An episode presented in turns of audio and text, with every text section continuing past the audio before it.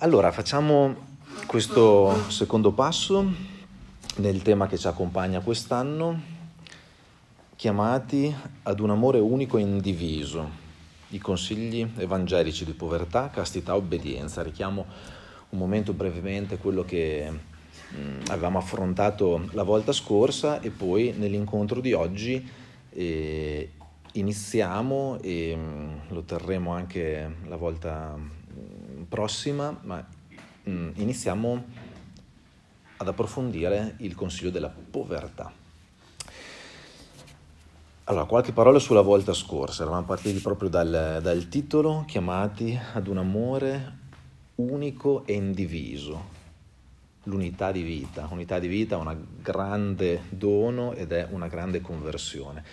E avevamo usato un esempio, un'immagine, se vogliamo dire così, che forse eh, suona strana, ma perché eh, siamo mm, poco abituati a considerarla secondo la sua verità, avevamo detto chi è l'uomo o la donna unico e indiviso è il monaco, la monaca, eh, dicendo che questa parola, eh, monos, uno, non vuol dire uno nel senso di uno solo, ma vuol dire uno nel senso di unico, una persona che vive una profonda unità di vita, una profonda unità di vita in sé, che è una sfida enorme, credo che tutti ne abbiamo esperienza, cioè cosa vuol dire una profonda unità interiore di vita tra pensiero, volontà, sentimento, memoria, affetti.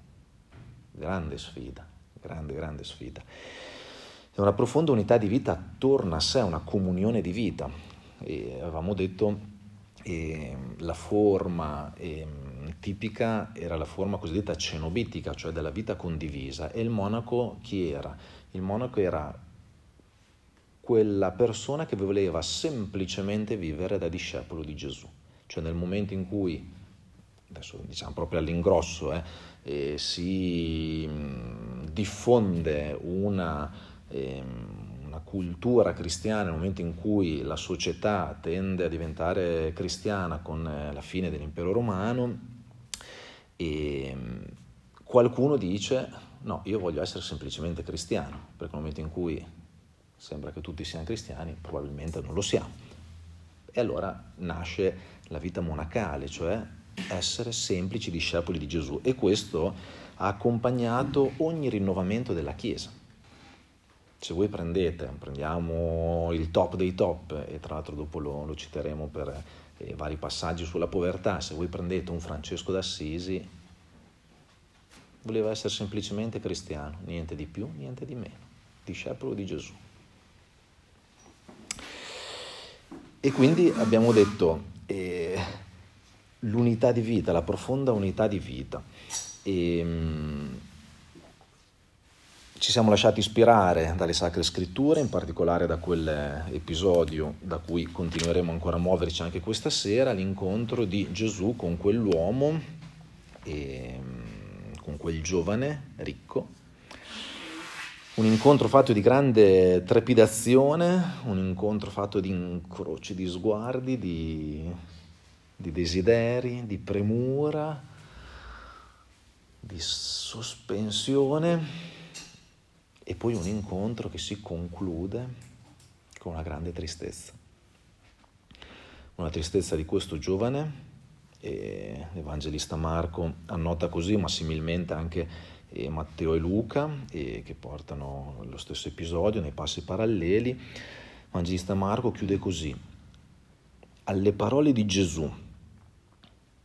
Ah, riprendiamo. Gesù fissò lo sguardo su di lui, lo amò e disse, una cosa sola ti manca. Va, vendi quello che hai e dallo ai poveri, e avrai un tesoro in cielo. E vieni, seguimi. Ma a queste parole egli si fece scuro in volto, scuro in volto, e se ne andò rattristato. Possedeva, infatti, molti beni. E a quella tristezza del giovane... Eh, possiamo immaginare, e dopo vedremo qualcosa, corrisponde a una certa tristezza di Gesù, forse non della stessa natura, ma pur sempre tristezza. E, ehm, ci siamo interrogati anche sulla tensione tra dovere e libertà, proprio a partire da questo Vangelo, no? la domanda di questo giovane, maestro cosa devo fare, maestro buono, cosa devo fare per avere in eredità la vita eterna? E Gesù lo rimanda alle dieci parole, ai dieci comandamenti. E questo giovane dice, ma insomma queste cose ho sempre provato, ho sempre cercato di viverle.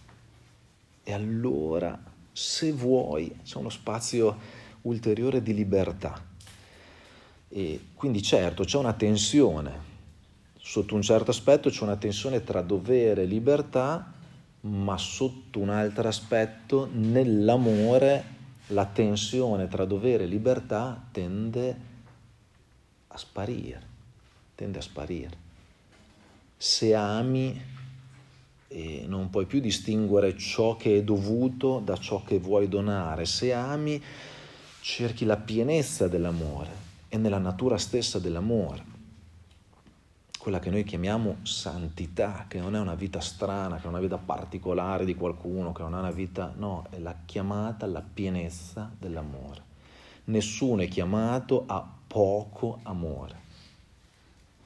Vorrei nella mia vita amare poco ed essere amato poco. Ma chi? Vorrei essere amato fino a lì, vorrei essere amato a tempo, vorrei amare a tempo, a prova, no? Pienezza dell'amore. E nell'esperienza dell'amore che per sua natura tende alla pienezza, la distinzione tra dovere e consiglio salta. Salta. Vuoi amare e vuoi lasciarti amare.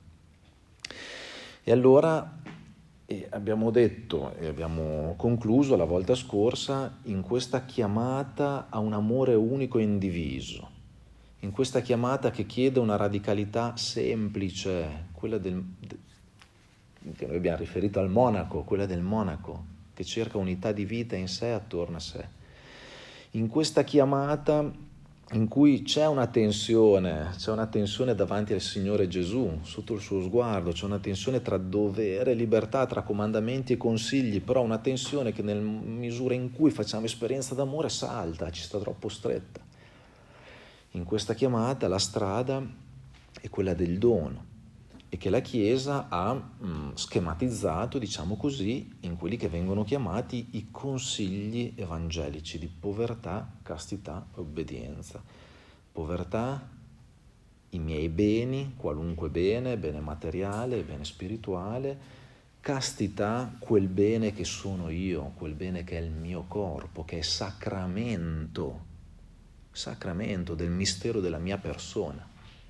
Nel corpo e amiamo nello sguardo, nei contatti, nelle mani, nelle carezze, nel corpo, amiamo il corpo e sacramento della persona.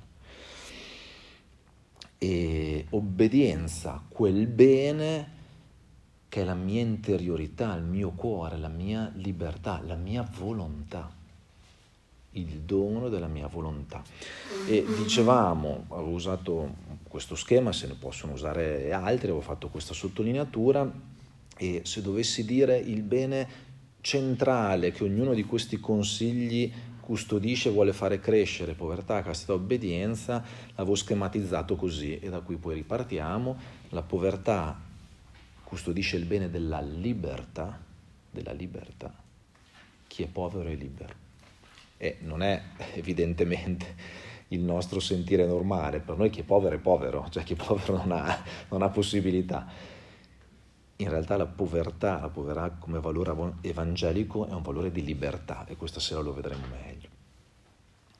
Il bene che custodisce la castità è la nudità, quella nudità originaria di cui parla Genesi e per cui l'uomo e la donna erano nudi e non ne provavano vergogna e che sarà in un qualche modo anche una nudità finale, quando saremo sopravvestiti, dice San Paolo, saremo rivestiti di Cristo, cioè di una luce nuova, ma saremo semplici, spogli, trasparenti gli uni agli altri.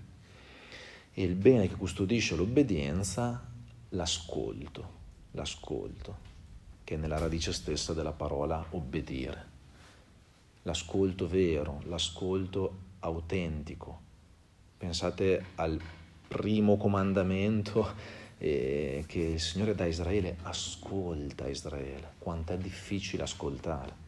È molto più facile lasciarsi rapire dai colori, dalle immagini, lo sappiamo benissimo, è molto difficile ascoltare.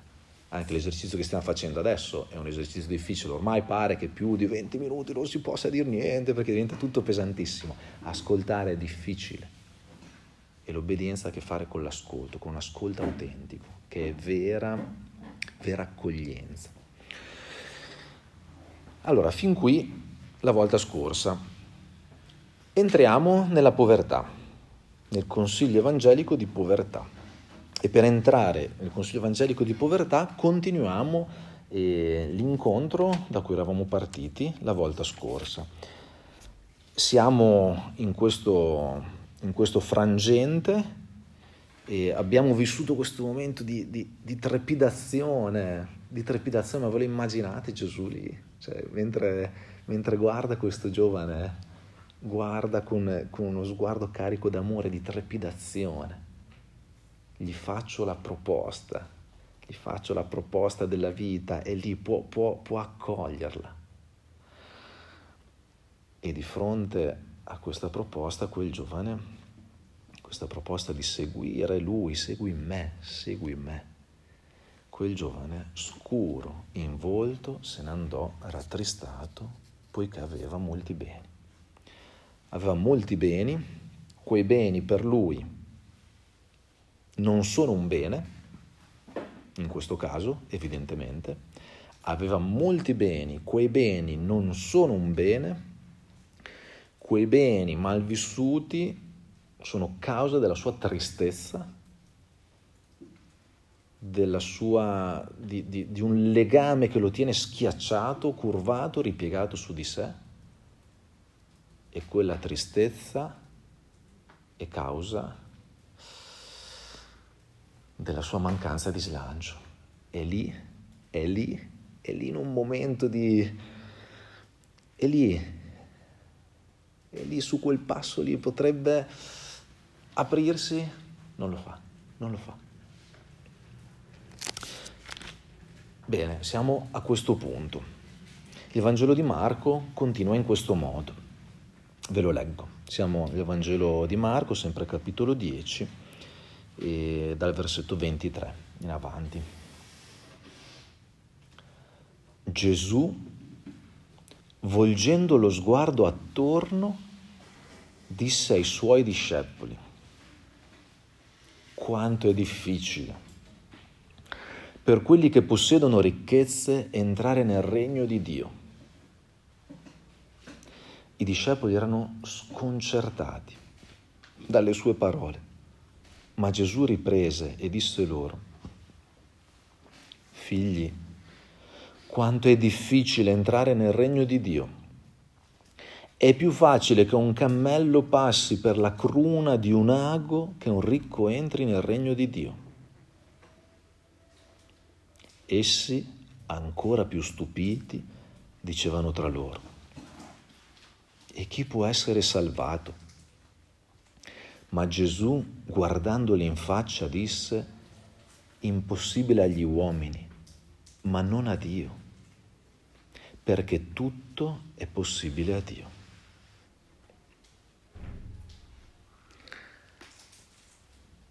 Tosto, eh? Molto tosto. Gesù guarda attorno i suoi discepoli e se ne esce con questa espressione. Quanto è difficile per quelli che possiedono ricchezze entrare nel regno di Dio. I discepoli, dice l'Evangelista Marco, erano sconcertati, sconcertati. E allora, come succede a noi, quando qualcuno è sconcertato viene subito tranquillizzato. No, non è il caso di Gesù. Non lo fa quasi mai. Di sicuro non lo fa in questa occasione. Gesù riprende ancora la parola e la eh, approfondisce ancora di più. Figli, quanto è difficile entrare nel regno di Dio. È più facile che un cammello passi per la cruna di un ago, questa immagine eh, strana, comunque al di là di tutte le considerazioni è una cosa eh, evidentemente impossibile, piuttosto che un ricco entri nel regno di Dio. E questi ancora più stupiti si domandavano ma allora chi può essere salvato? Evidentemente la questione non ha a che fare semplicemente con le ricchezze materiali. Tant'è che i discepoli al secondo affondo di Gesù dicono ma allora chi può essere salvato? Chi può essere salvato? Cioè è una sottolineatura che in queste parole di Gesù è, è, è, è assoluta, è assoluta, loro la percepiscono così. È una cosa impossibile, ma chi può essere salvato?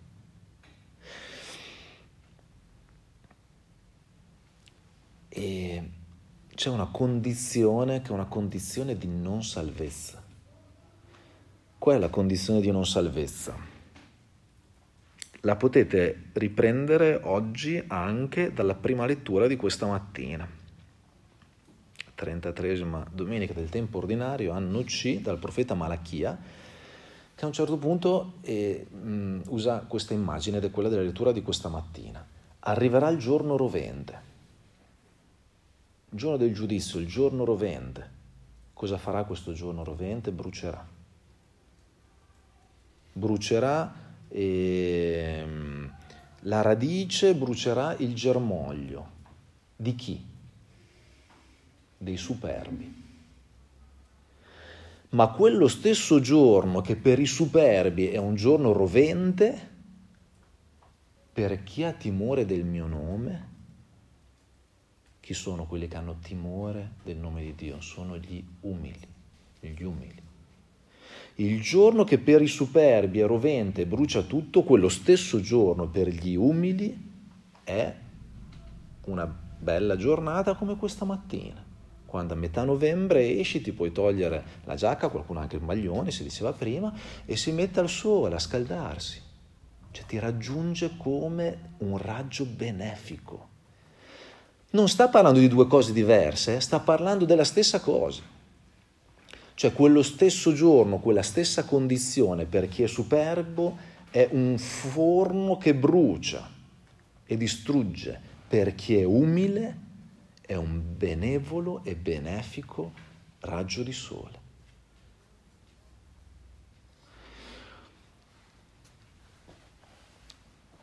la condizione di non salvezza, questa condizione di non salvezza è la condizione di chi confida in sé.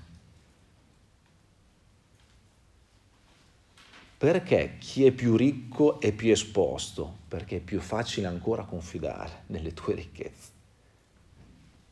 Noi di solito quando dobbiamo fare qualcosa, su cosa confidiamo?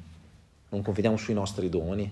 Questa cosa la so fare questa cosa la so fare, ho già sperimentato che se mi impegno ci riesco, vedrai che, che va. Questa cosa non la so fare, quindi è meglio evitare questa cosa, magari la chiediamo a qualcun altro.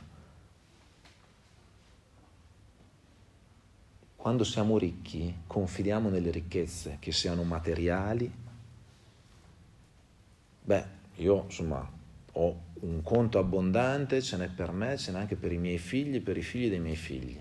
Possono stare in pace bravo, bravo me che ho messo via da parte e quindi ho pensato anche ai miei nipoti. Chi ha più ricchezze è più a rischio, non per le ricchezze, ma per la disposizione del cuore, che non confida in Dio, ma confida nei nostri punti di forza. Io sono forte, io questo lo so fare, sto in piedi.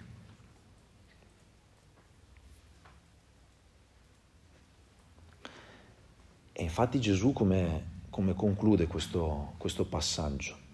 Ma Gesù, guardandoli in faccia, tutto questo gioco di sguardi, eh, ma bisogna che, che, che, proviamo davvero a immaginarcelo il Vangelo quando lo leggiamo, bisogna che lo vediamo, bisogna che lo vediamo in questo senso. Gesù guardandoli in faccia, cioè, c'è, c'è, veramente tutta una, un'ironia intelligente, intelligente, proprio profonda guardandoli in faccia, dice, cioè, sti qua sono distrutti, ok? Sconcertati, stupiti, hanno appena avuto percezione che è impossibile salvarsi. Cioè, questa è la percezione che hanno avuto, ma chi si può salvare? Hanno appena avuto percezione che con tutto il loro impegno non raggiungono l'obiettivo. Gesù ti guarda e gli dice, impossibile agli uomini, avete proprio ragione, avete capito bene, non vi sto dicendo diverso da così, è proprio così, impossibile agli uomini, ma non a Dio, ma non a Dio, perché tutto è possibile a Dio. San Paolo direbbe tutto posso in colui che mi dà forza, tutto, abbiamo anche cantato prima, tutto è possibile, non è una frase sdolcinata, è parola di Dio, tutto posso in colui che mi dà forza, è possibile a Dio, a Dio, ma non agli uomini. E,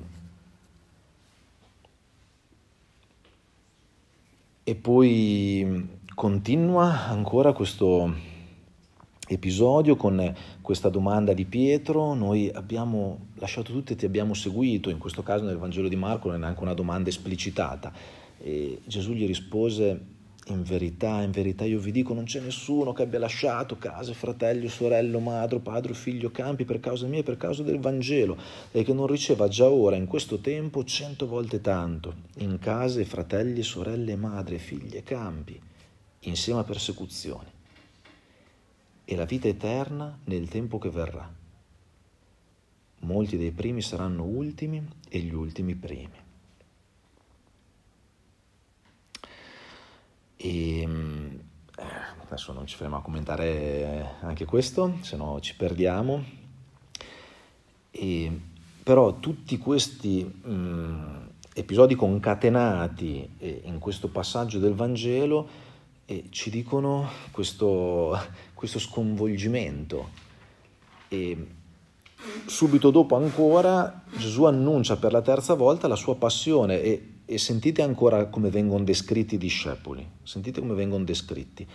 Mentre erano sulla strada per salire a Gerusalemme, Gesù camminava davanti a loro ed essi erano sgomenti.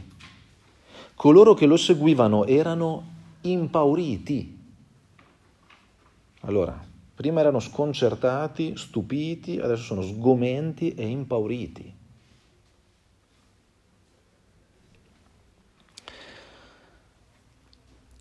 Il Signore Gesù all'inizio ci chiama attraverso qualcosa che noi in qualche modo possiamo intuire. Pensate alla chiamata di Pietro e dei primi, no? Pietro aveva una piccola azienda di pescatori e Gesù dice, venite dietro a me, vi farò pescatori di uomini. Immagine eh, strana, particolare, ma in un qualche modo che entra nella comprensione di Pietro. Gesù all'inizio ci chiama attraverso qualcosa che in qualche modo possiamo intuire, ma poi pian piano che il nostro cuore si apre a stare con Lui, continua a chiamarci e la chiamata si approfondisce ed è la chiamata di partecipare alla sua Pasqua. È chiaro che se a Pietro all'inizio avesse detto Pietro, sai come andrà a finire? Andrà a finire che io muoio di una morte orribile, infamante, e tu muori di una morte peggiore della mia. Perché è finita così la storia di Pietro. Se l'avesse chiamato così, avrei detto, col cavolo che ti seguo. Ora, non è che il Signore giochi con, con, un mazzo di carte false, però all'inizio ci chiama in un modo mm, che, che, a cui possiamo aprire la porta. Ma man mano che entriamo dentro l'esperienza con Lui, la chiamata si approfondisce ed è la chiamata alla Pasqua ad unirci al dono della sua vita. E questa cosa può avvenire non per forza nostra, anzi, Anzi, finché noi riteniamo di essere capaci di farlo da noi, non avviene e ce ne andiamo con lo sguardo buio, rattristati, perché abbiamo tanti beni. E voi ditemi se questa non è la descrizione nostra, descrizione nostra, della nostra società, adulti giovani che siano. Noi abbiamo, abbiamo, abbiamo tanti beni di tutti i tipi, abbiamo tante possibilità, abbiamo beni materiali, abbiamo beni eh, come dire, di aspirazione, abbiamo beni per cui possiamo aspirare a mm, mm, lavori diversi. Oh, ma dico, nel passato uno nasceva, dico, a 12 anni, se tuo padre aveva tre vacche, a 12 anni andavi 12 ore al giorno nei campi a tenere quelle tre vacche lì. Noi abbiamo un, un universo di beni, ma questi beni alleggeriscono nel senso bello, cioè illuminano i nostri volti o anche noi ci rabbuiamo e ce ne andiamo tristi, tristi, perché siamo bloccati, chiusi proprio in ciò che riteniamo i nostri punti di forza, i nostri beni.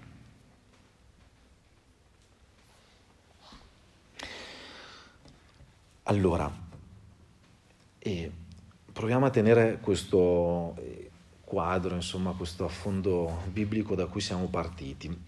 Provo adesso a darvi mh, mm, alcune sfumature, mh, mm, non sono definizioni evidentemente, sono sfumature eh, del, dell'esperienza della povertà evangelica. Spero insomma che, che, che siano così, probabilmente si potrebbero farne altre. Eh, preparandomi ho pensato soprattutto a queste e per ciascuna cercherò di dire qualcosa e anche di lasciarvi qualche domanda, sia per il lavoro personale, per il vostro cammino, sia per il confronto eh, in amicizia, per il confronto nel circolo, nel gruppo comunitario, con altri, nel confronto di coppia, come volete. Allora, un primo, un primo taglio, e lo prendo proprio da qui dove siamo partiti, la povertà come apertura del cuore. La povertà come apertura del cuore. Perché il nostro cuore si chiude? Perché si chiude? Il nostro cuore tante volte si chiude su quelle che noi riteniamo le nostre sicurezze, le nostre ricchezze, i nostri punti di forza che paradossalmente diventano ciò che ci bloccano.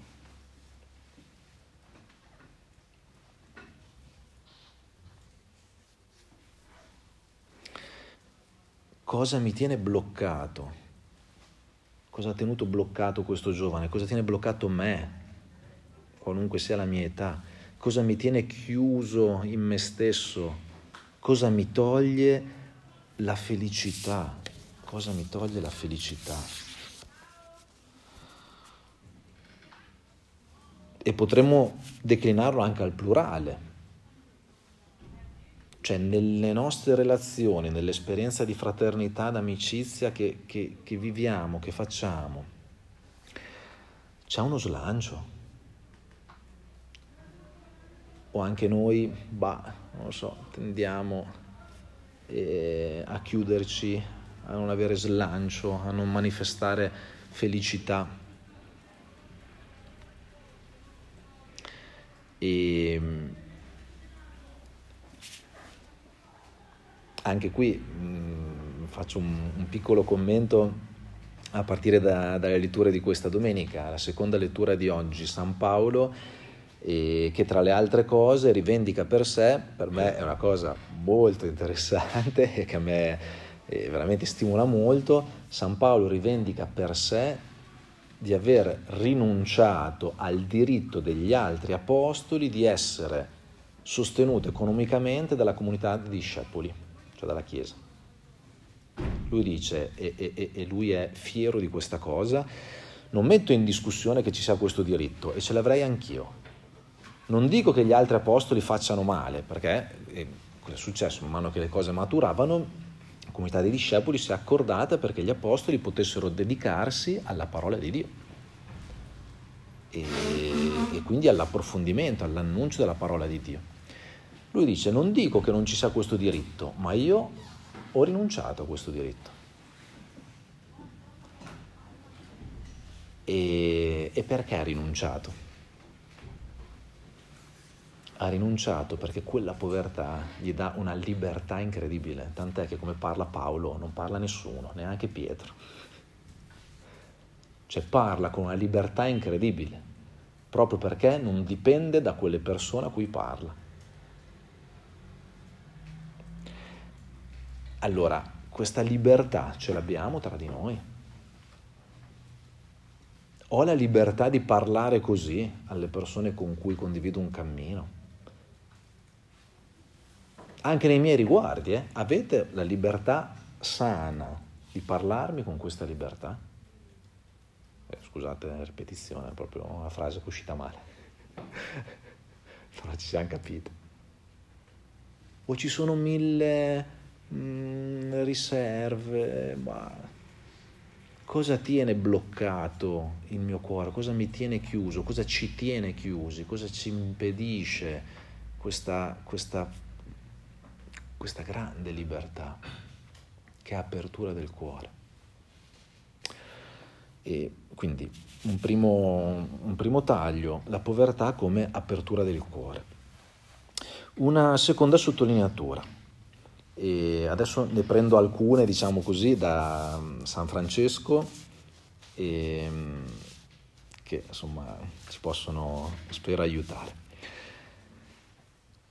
Seconda sottolineatura, la povertà è per le relazioni autentiche, non è un esercizio di per sé, non è che faccio il povero per mostrare non so cosa, la povertà è per le relazioni autentiche.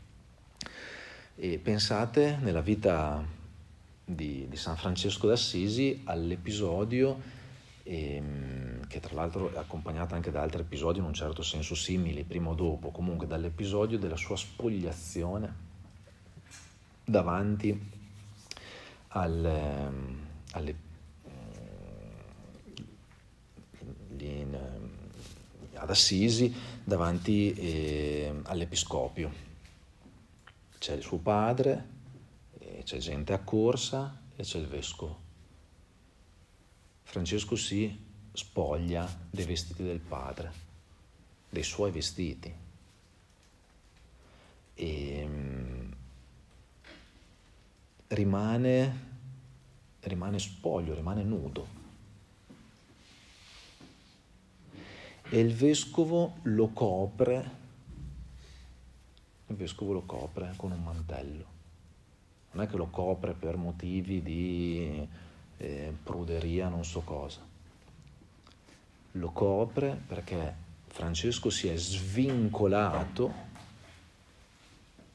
ha rinunciato alla proprietà della sua famiglia d'origine ed è lui diventato, potremmo dire, proprietà della Chiesa il vescovo lo copre a significare questo è un bene della Chiesa. Questo giovane che vuole essere discepolo di Gesù, questo è un bene della Chiesa. Allora, cosa vuol dire la povertà e per le, le relazioni autentiche? Vuol dire che Francesco si svincola da delle relazioni per vincolarsi ad altre relazioni. Oh ragazzi, questo tema fa paura, terrorizza. Io veramente non so com'è, ma terrorizza. Cioè lo intuisco com'è, ma però veramente delle volte mi sembra una cosa tagliare per legare, svincolarsi per vincolarsi.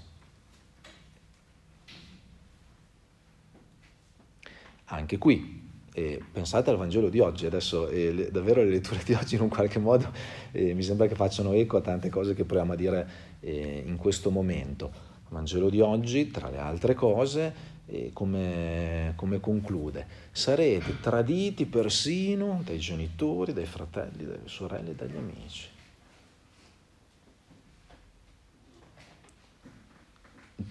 Francesco lascia il padre, lo lascia, ci mette un punto e a capo. Poi non voglio semplificare né voglio dire che dobbiamo fare così nella nostra vita, dovete fare così, però bisogna considerarla con attenzione questa cosa. E anche qui le domande potrebbero essere per chi sono povero, per chi sono libero, o ancora prima, per chi sono, per chi sono, e il Papa eh, usa, eh, se non ricordo male, nella Christus Vivit, eh, proprio questa chiave qua, no? dice tante volte ci perdiamo a interrogarci su noi stessi, ma chi sono io? Chi sono io? Da dove vengo? Cioè, domande sacrosante, ok? Però effettivamente lui rivela delle volte cioè, ci perdiamo lì. Prova a porti questa domanda, non chi sono e da dove vengo, ma per chi sono. chi sono chiamata ad amare? E non è un'astrazione, no? perché delle volte ci poniamo la domanda vocazionale come una domanda astratta. Chi sono chiamate ad amare? Domani, chissà dove, chissà quando. No, no, adesso, inizia a rispondere adesso. Se tu ora rispondi, questa cosa diventa un esercizio che apre la tua vita. Ora io per chi sono? Da, da cosa o da chi sono chiamato a svincolarmi. Per vincolarmi a chi? Per donarmi a chi?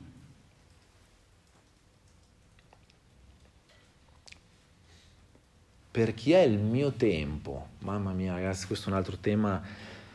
Adesso non, non, non voglio parlarne perché mi sembra che ne abbiamo parlato tante volte, non voglio essere strapeso, però voglio dire che, che il, il la povertà evangelica riguardi il mio tempo, che il mio tempo sia uno dei beni più grandi, perché la mia vita, il mio tempo, le mie energie per, per chi è? Ah, è un esercizio di povertà, eh? di povertà e di fedeltà. Oppure potete chiedervi anche, e anche questo eh, secondo me bisogna che siamo molto concreti, ognuno di noi ha anche pochi o tanti che siano, dei beni materiali e anche del denaro che utilizza. In America dicono follow the money, cioè vuoi sapere cosa sta a cuore una persona, guarda dove mette il cash. Allora cominciamo a vedere. La mia nota spesa, che siano 20 euro, che siano 200, che siano 2000, poco conta, è proporzionale, ma eh, il principio è i miei soldi, comincio a vedere. Bene, questo mese ho speso 200 euro. Per che cosa? Per che cosa? Aperitivo, pizza, aperitivo, aperitivo, pizza, no, non lo so. Per che cosa? Per chi?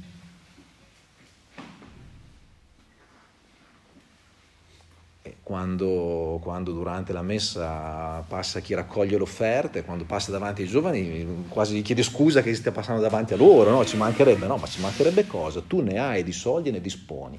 Per chi li disponi? Non contiamoci bene. A chi mi lego? Dunque, questo secondo punto la povertà è per le relazioni autentiche. Francesco passa da relazioni ad altre relazioni. Ripeto, non facciamo un'ideologia, eh? però la domanda per ciascuno di noi c'è e ci deve essere. Una terza sottolineatura. La povertà come disposizione del cuore alla pace pasquale la povertà come disposizione del cuore alla pace pasquale. Nelle regole ed esortazioni dalle fonti francescane leggiamo così. Al servo di Dio nessuna cosa deve dispiacere eccetto il peccato. E in qualunque modo una persona peccasse e a motivo di tale peccato il servo di Dio, non più guidato dalla carità, ne prendesse turbamento e ira, accumula per sé come un tesoro quella colpa. Eh, lo, lo, lo, lo, rispiego perché e al servo di Dio nessuna cosa di dispiacere eccetto il peccato.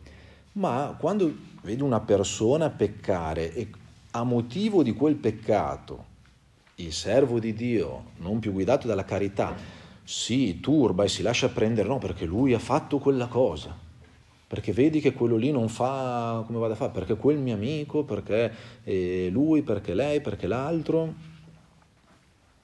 accumula per sé come un tesoro, in questo caso un tesoro negativo, eh, quella colpa, cioè quella, l'accumula su di sé. Quel servo di Dio che non si adira né si turba per alcunché, davvero vive senza nulla di proprio. Ed egli è beato perché rendendo a Cesare quel che è di Cesare e a Dio quel che è di Dio, non gli rimane nulla per sé. E leggo anche un secondo punto che eh, forse spiega ulteriormente. La povertà di spirito. Beati i poveri in spirito perché di essi è il regno dei cieli. Ci sono molti che applicandosi insistentemente a preghiere e occupazioni fanno molte astinenze e mortificazioni corporali. Adesso forse non è proprio la nostra cultura, eh, però insomma qualcuno cioè, si impegna adesso, anche, anche, noi tante volte ci proviamo, magari ci impegniamo sinceramente, ok? Quindi sono molti che ci mettono loro, le preghiere, le occupazioni, e astinenza e mortificazioni corporali, ma per una sola parola che sembri ingiuria verso la loro persona o per qualche cosa che venga loro tolta, scandalizzati, tosto si irritano. Questi non sono poveri in spirito, poiché chi è veramente povero in spirito odia se stesso, e ama quelli che lo percuotono nella guancia. Cioè c'è una disposizione alla pace che è espressione di povertà di spirito. Quando facciamo grandi discorsi astratti, quando facciamo grandi eh, propositi e poi una cosa storta su di me, un un sopracciglio, una mezza parola, detta, non detta, mi inquieta. Eh, dice Francesco, quella è la povertà. O meglio, quella non è la povertà, cioè quello svela cosa manca in me alla povertà autentica. E allora potremmo chiederci, per cosa mi agito? Per cosa ci agitiamo? Probabilmente per ciò che mi agito, lì c'è qualcosa in cui sono chiamata a morire a me stesso, c'è qualcosa in cui sono chiamato a crescere nella povertà di spirito. Guardate che questa agitazione è evidentemente una sfida per ciascuno di noi, ma nella nostra società è diventato uno status, è diventato uno status. Cioè se tu non sei agitato perché fai mille cose, sei uno sfigato, vuol dire che fai poche cose. Se tu non puoi dire che corri di qua e di là, se tu quando arrivi a un incontro non puoi dire ah, erano fatti altri mille scusa, se tu non puoi dire questa cosa, sei uno sfigato nella nostra società. Una tristezza incredibile, eh? incredibile. Cioè facciamo finta che siano le cose, rie- o meglio, ci crediamo anche che siano le cose a riempire la vita. Anche questo lo dico prima di tutto per me stesso. L'idea appunto che ce ne sia sempre troppo, che eh, devo fare, devo fare, devo correre, devo fare, devo essere lì, devo essere là, adesso eh, faccio questo, faccio. Oh, ma date una calmata. Anche quella è povertà in spirito. Dunque, per cosa mi agito? Probabilmente lì c'è qualcosa in cui sono chiamato a conversione. E un quarto tratto, ancora da, ci lasciamo accompagnare da, da Francesco. La povertà come gratitudine e Letizia. Leggiamo, penso che ciascuno quantomeno ne abbia sentito parlare, insomma forse qualcuno lo conosce, il famoso eh, episodio della perfetta Letizia, sempre nelle fonti francescane, dai fioretti di San Francesco. Ve lo leggo. Venendo una volta Santo Francesco da Perugia a Santa Maria degli Agnoli, Santa Maria degli Angeli è quella che noi chiamiamo la porziuncola, è, è, è la casa proprio, cioè il luogo eh, più, più, più affettivo del, dell'inizio della famiglia francescana. Okay? Quindi venendo una volta Santo Francesco da Perugia a Santa Maria degli Agnoli, con frate Lione, a tempo d'inverno, e il freddo grandissimo fortemente li crucciava, chiamò frate Lione, il quale andava innanzi, e disse così, frate Lione, avvegna Dio che li frati minori in ogni terra diano grande esempio di santità e di edificazione. Niente di meno scrivi e nota diligentemente, che non equivi perfetta letizia. Si capisce? Si capisce? Ok.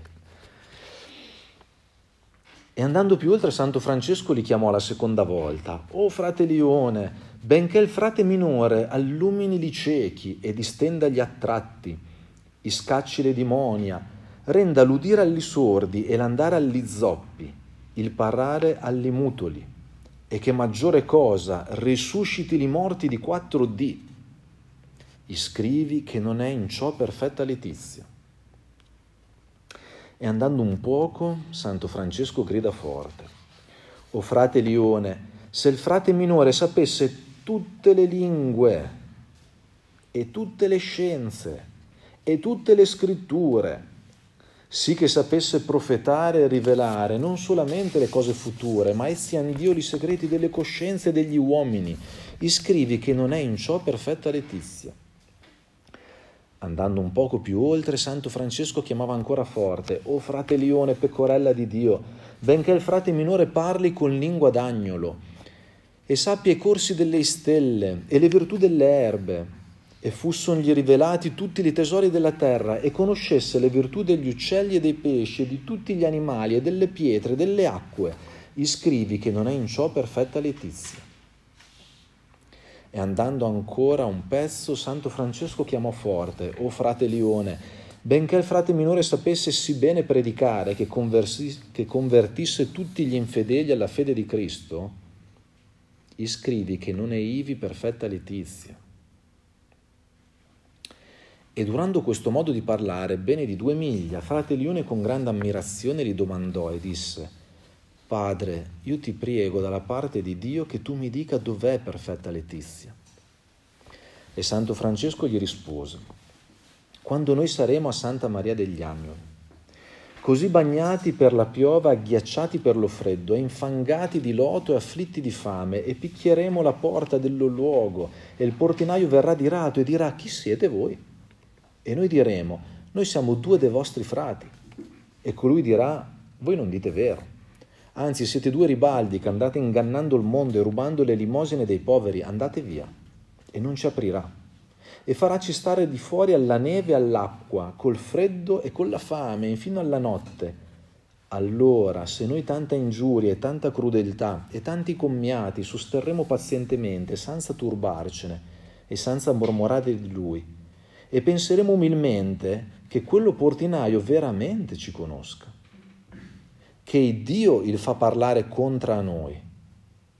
O frate Lione, iscrivi che qui è perfetta letizia. E se anzi perseverassimo picchiando ed egli uscirà fuori turbato e come gaglioffi importuni ci caccerà con villani e con gotate dicendo partitevi quinci, ladroncelli vilissimi, andate all'ospedale che qui non mangerete voi né albergherete. Se noi questo sosterremo pazientemente e con allegrezza e con buon amore, o frate Lione, iscrivi che qui vi è perfetta letizia. E se noi, pur costretti dalla fame e dal freddo e dalla notte, più picchieremo e chiameremo e pregheremo per l'amore di Dio con grande pianto che ci apra e mettaci pure dentro, e quelli più scandelozzato dirà, Costoro sono gaglioffi importuni, io li pagherò bene come son degni, e uscirà fuori con un bastone nocchieruto, e piglieracci per lo cappuccio, e gitteracci in terra, e involgeracci nella neve, e batteracci a nodo a nodo con quello bastone.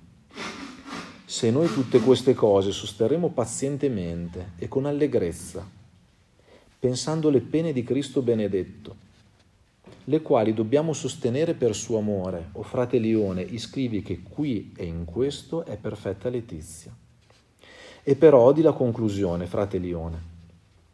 Sopra tutte le grazie e doni dello Spirito Santo, le quali Cristo concede agli amici suoi, sia di vincere sé medesimo e volentieri, per l'amore di Cristo sostenere pene, ingiurie e obbrobri e disagi imperò che in tutti gli altri doni di Dio noi non ci possiamo gloriare, però che non sono nostri, ma di Dio. Onde dice l'Apostolo, che hai tu che tu non abbia da Dio? E se tu l'hai avuto da Dio, perché te ne glori, come se tu l'avessi da te? Ma nella croce e nella tribolazione e dell'afflizione ci possiamo gloriare però che dice l'Apostolo, io non mi voglio gloriare se non della croce del nostro Signore Gesù Cristo. All'audio di Gesù Cristo e del poverello Francesco.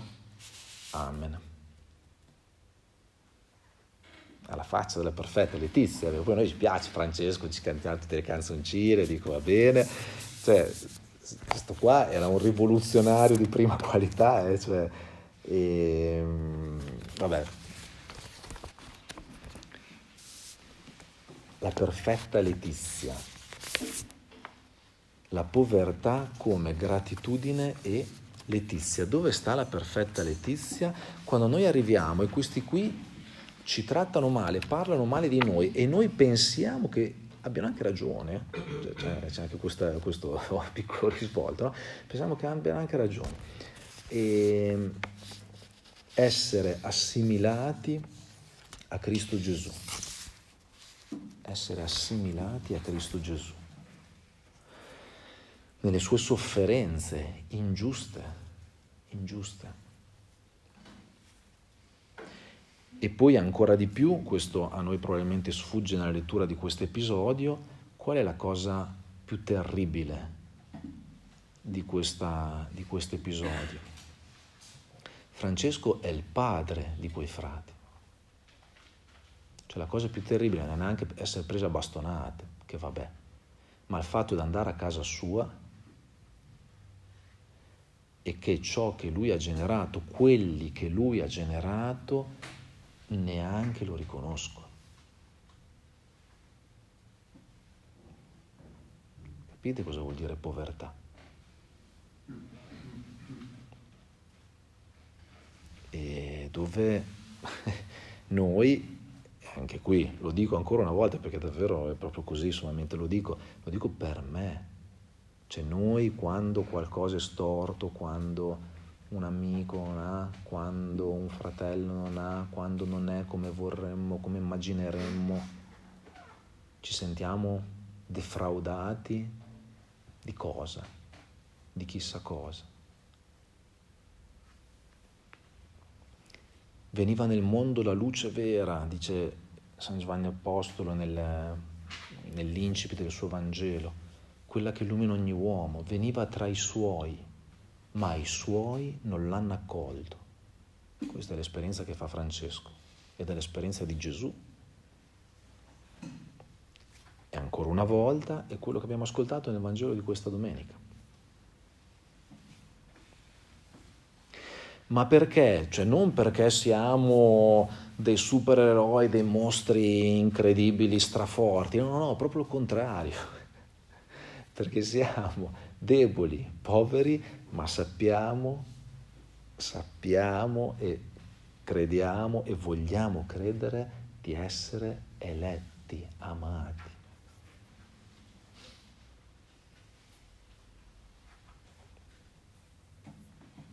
Che che la nostra amabilità non dipende dalle nostre conquiste, non dipende dai nostri beni, non dipende dalle nostre ricchezze, per quello è tutto dono di Dio.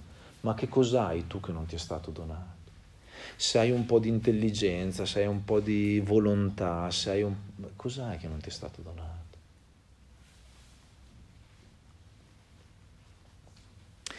E allora anche qui potremmo chiederci, dicevamo la povertà come gratitudine letizia, quindi per cosa ringrazio, per cosa ringraziamo Prevale la gratitudine nella nostra vita o prevale il brontolamento o l'abbattimento?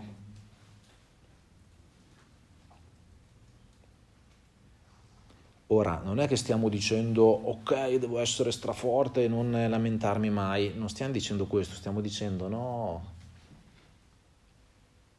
no, no, no, grida, grida al Signore, grida al Signore anche la tua fatica, il tuo lamento, grida, incontrati con Lui, incontrati con Lui, perché con Lui è Lui che ti dà la risposta, non siamo noi che ce la diamo, è Lui che, che, che, che ti, ti fa riconoscere amato. Però dobbiamo stare attenti, dobbiamo stare attenti perché purtroppo anche quel giovane là ha sentito su di sé lo sguardo di Gesù, lo sguardo di Gesù che lo amava eh, però c'è un'apertura che dipende da noi, solo da noi. Chiediamola, chiediamola continuamente. E ringraziare è un grande esercizio per chiedere questa apertura del cuore. Dunque, povertà come letizia e gratitudine letizia. Ancora un paio di passaggi, un altro risvolto, possiamo indicarlo così, eh, sono tutti intrecciati evidentemente, se ve ne rendete conto. Povertà come coscienza della propria amata miseria. E in questo caso mi appoggio volentieri a un altro santo, grande santo della storia della Chiesa, un dottore della Chiesa, San Girolamo, padre della Chiesa, e mm, riporto un episodio eh, di cui francamente non conosco mm, realmente se ci siano eh, fonti storiche, non, ho, non l'ho ricercato, potremmo magari farlo. E, è un episodio che viene riportato così in un libro di non lo so pronunciare, Louf, si scrive L-O-U-F, Louf. Libro si intitola Sotto la guida dello spirito, libro che è stato citato anche da altri, una volta l'ha citato anche il Papa in una sua meditazione. E vi leggo questo episodio. Ben prima di diventare un sapiente e stimato esegeta, brillante consigliere di nobildonne dell'alta società romana, Girolamo aveva tentato un periodo di vita da eremita in una grotta del deserto di Giuda. Con la presunzione tipica dell'età, il giovane Girolamo si era dedicato con ardore alle molteplici forme di ascesi, allora in uso tra i monaci, ma i risultati si facevano attendere. Il tempo gli avrebbe fatto presto capire che la sua vera vocazione era altrove nella Chiesa e che il suo soggiorno tra i monaci della Palestina ne costituiva solo il preludio. Tuttavia Girolamo doveva ancora imparare molte cose e intanto da giovane novizio si trovava immerso nella disperazione. Nonostante i suoi sforzi generosi non riceveva alcuna risposta dal cielo. Andava alla deriva, senza timone in mezzo alle tempeste interiori, al punto che le vecchie tentazioni, già così familiari, non tardarono a rialzare la cresta. Girolamo era scoraggiato. Cosa aveva fatto di male? Dov'era la causa di questo cortocircuito tra Dio e lui? Come ristabilire il contatto con la grazia? Mentre Girolamo si arrovellava il cervello, notò all'improvviso un crocifisso che era comparso tra i rami secchi di un albero. Girolamo si gettò a terra e si percosse il petto con gesto solenne e vigoroso. È in questa posizione umile e supplicante che lo raffigura la maggior parte dei pittori. Gesù subito rompe il silenzio e si rivolge a Girolamo dall'alto della croce. Girolamo gli dice, cos'hai da darmi? Cosa riceverò da te? Girolamo non esita un attimo. Certo che aveva un sacco di cose da offrire a Gesù. Naturalmente, Signore, i miei digiuni, la fame, la sete. Di nuovo Gesù risponde, Bene Girolamo, ti ringrazio. Lo so, hai fatto del tuo meglio, ma hai ancora altro da darmi. Girolamo ripensa a cosa potrebbe ancora offrire a Gesù. Ecco allora le veglie, la lunga recita dei salmi, lo studio assiduo giorno e notte della Bibbia, il celibato nel quale si impegnava con più o meno successo, la mancanza di comodità, la povertà, gli imprevisti che si sforzava di accogliere senza brontolare e infine il caldo di giorno e il freddo di notte. Ad ogni offerta Gesù si complimenta e lo ringrazia. Lo sapeva da tempo. Girolamo ci tiene così tanto a fare del suo meglio. Ma ad ogni offerta Gesù, con un sorriso sulle labbra, lo incalza ancora e gli chiede, Girolamo, hai qualcos'altro da darmi? E un po' fa eco anche all'incontro del giovane ricco per me in alcuni tratti. Alla fine, dopo che Girolamo ha enumerato tutte le cose buone che ricorda, e siccome Gesù gli pone per l'ennesima volta la stessa domanda, un po' scoraggiato, finisce per balbettare, Signore, ti ho dato già tutto, non mi resta davvero più niente. Allora un grande silenzio piomba nella grotta e fino all'estremità del deserto di Giuda. Gesù replica un'ultima volta, eppure Geronimo hai dimenticato una cosa, dammi i tuoi peccati perché io possa avere la gioia di perdonarli ancora.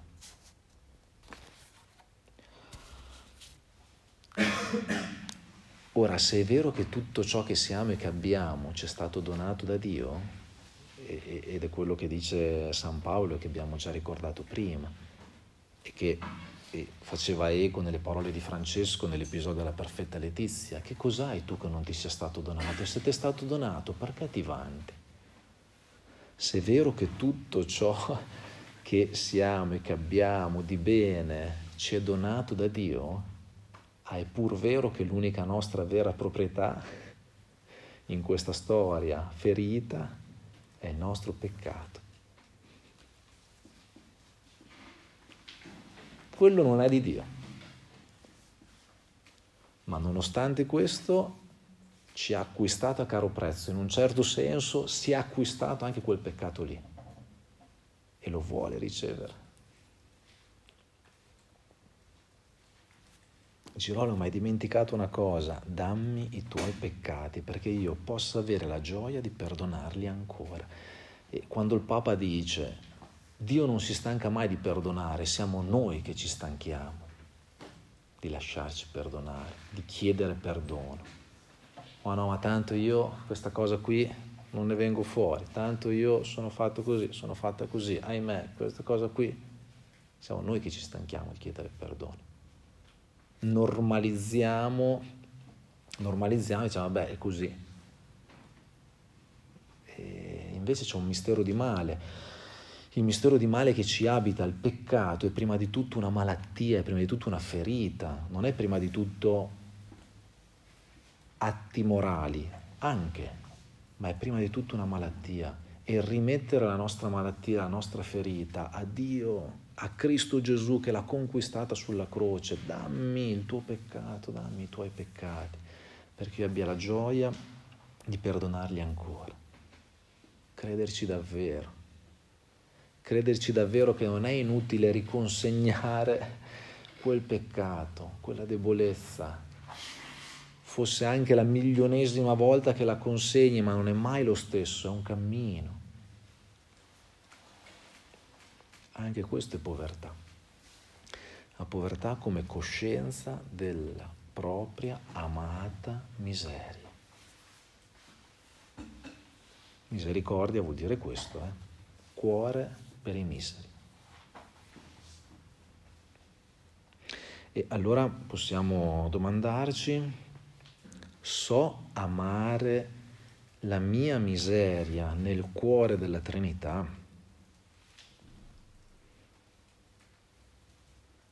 che non vuol dire giustificarsi da sé, ma amare la propria miseria nel cuore della Trinità, cioè nell'amore di Dio.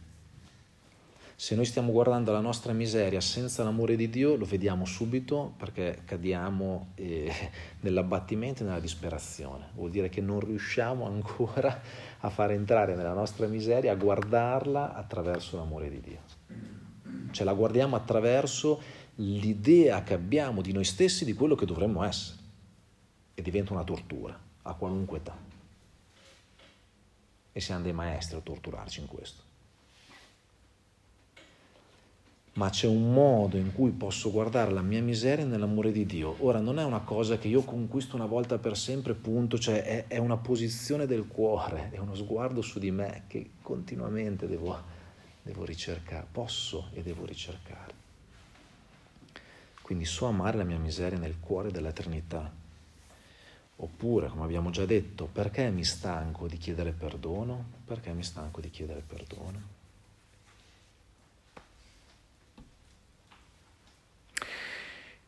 E poi un ultimo passaggio, ma questo proprio solo, solo accennato come titolo, e, mm, la povertà come, l'ho chiamata così, la povertà come atto di fede nella preghiera.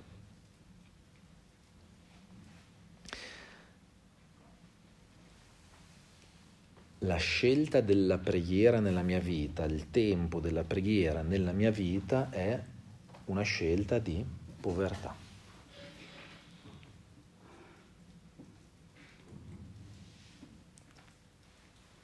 E quando non la faccio perché penso di gestire io, è sempre quell'attaccamento alle, alle ricchezze e ai beni di cui parlavamo prima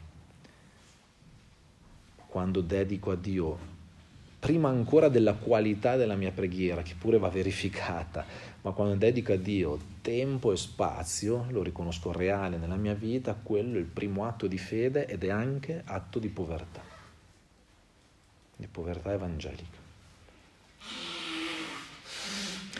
E quindi anche qui ce lo possiamo chiedere, il tempo della mia preghiera, il tempo della nostra preghiera.